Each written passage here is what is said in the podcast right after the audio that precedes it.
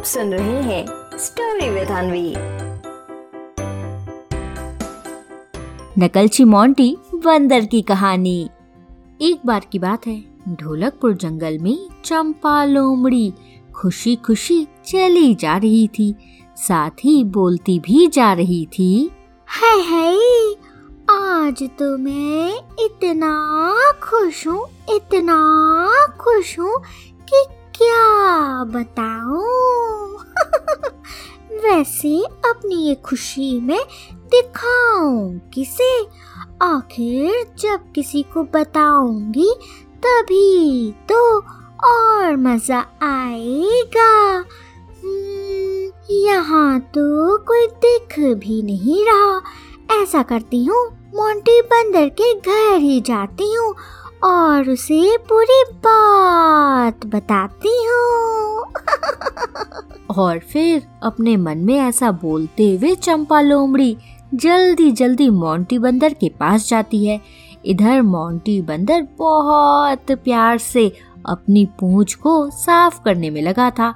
तभी चंपा लोमड़ी उससे बोलती है हाय मोंटी बंदर तुमको ना एक बात बतानी है। सच बोल रही हूँ मोंटी बंदर। वो बात सुनकर तुम ऐसे खुशी से उछल पड़ोगे ऐसे उछल पड़ोगे कि जैसे तुम केले लेने के लिए एक पेड़ से दूसरे पेड़ उछला करते हो। इसलिए मोंटी बंदर जल्दी से मेरे पास आओ। हम्म, तो अब ध्यान से सुनो। वो क्या है ना, मोंटी बंदर? मैं अभी थोड़ी देर पहले बल्लू भालू की दुकान गई थी। जूस लाने। क्या लाने? जूस। तो मोंटी बंदर, तुम तो जानते ही हो ना कि मुझे ये गर्मी बिल्कुल पसंद नहीं।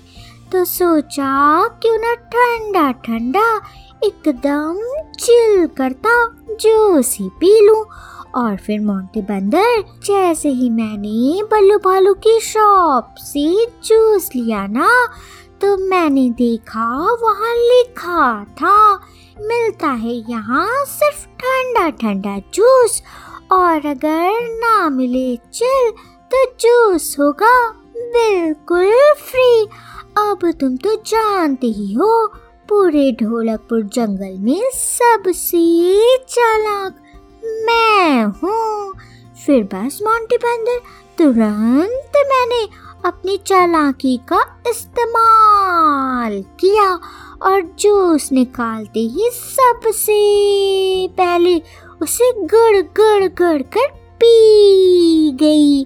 फिर बल्लू भालू से बोला, हाय बल्लू भालू मैं तो आपको पैसे वैसे नहीं देने वाली। आपका जूस तो बिल्कुल भी ठंडा नहीं था। फिर पता है मोंटी बंदर, बल्लू भालू ने क्या कहा? बल्लू भालू बोला अयो अयो ऐसे कैसे जी?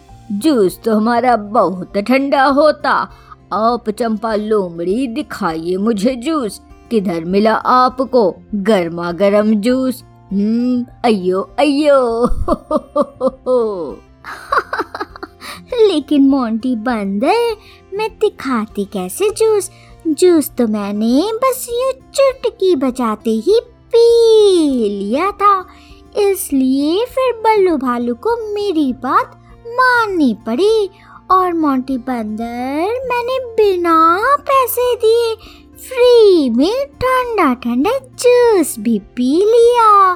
देखा मेरा कमाल, ऐसे ही नहीं, मेरा नाम चंपा लोमड़ी है। अब चंपा लोमड़ी की बात सुनकर मोंटी बंदर का भी मन करने लगता है। बल्लू भालू के साथ ऐसा ही करने का वो भी सोचता है कि जैसे चंपा लोमड़ी ने बल्लू भालू को बुद्धू बना दिया वैसे ही वो भी बना देगा और बिना पैसे दिए जूस पी लेगा।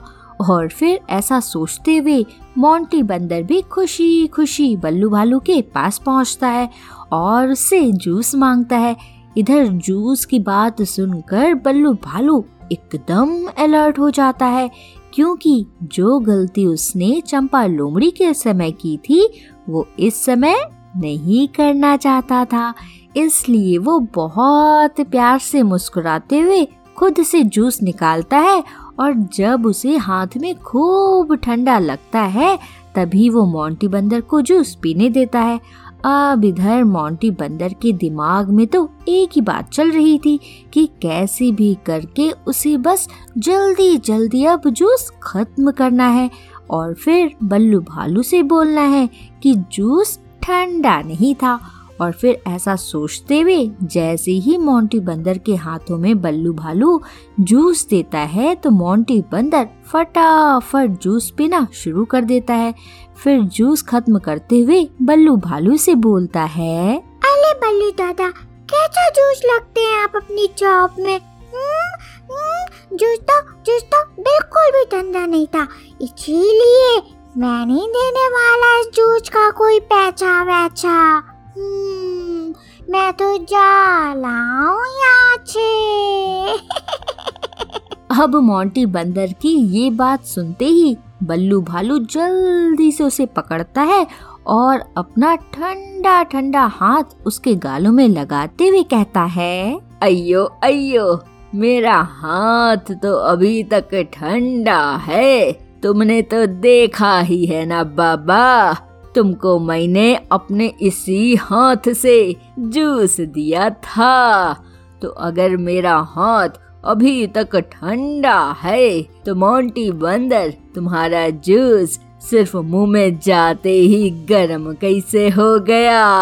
अयो अयो तुमको पता है मोंटी बंदर, चंपा लोमड़ी को जूस देते हुए मैंने बस यही एक गलती की थी कि उसे अपने हाथों से जूस नहीं दिया था। तभी तो अयो अयो वो मुझे बुद्ध बनाकर चली गई और मुझे लगता है ये बात चंपा लोमड़ी ने तुमको नहीं बताया होगा। है ना? अयो अयो तो अब भैया इतने प्यार से ऐसे क्यों देख रहे हो मुझे? जल्दी से जूस के पैसे दो, वरना सजा के लिए तैयार रहो। अयो अयो अब बल्लू भालू की बात सुनकर मोंटी बंदर फिर से चंपा लोमड़ी की बातें याद करने लगता है कि उसने क्या क्या कहा था। तभी उसे याद आता है कि चंपा लोमड़ी ने ये तो बताया ही नहीं था कि जूस उसने खुद से उठाया था। लेकिन अब तो मोंटी बंदर कुछ कर नहीं सकता था और उसके पास पैसे भी नहीं थे देने के लिए। इसलिए चुपचाप मोंटी बंदर बल्लू भालू से सजा लेने को तैयार हो जाता है। तो बच्चों, क्या सीख मिलती है हमें इस कहानी से? इस कहानी से हमें ये सीख मिलती है कि बच्चों, ज़रूरी नहीं कि अगर कोई गलत काम कर रहा हो तो हम भी उसे देखकर गलत काम करने लगे। हो सकता है कि आपको देखकर मज़ा बहुत आए, लेकिन बच्चों, गलत तो गलत होता है। इसलिए हमें हमेशा वही काम करना चाहिए जो सही हो। समझे? आप सुन रहे थे स्टोरी विद अनवी अनवी के साथ।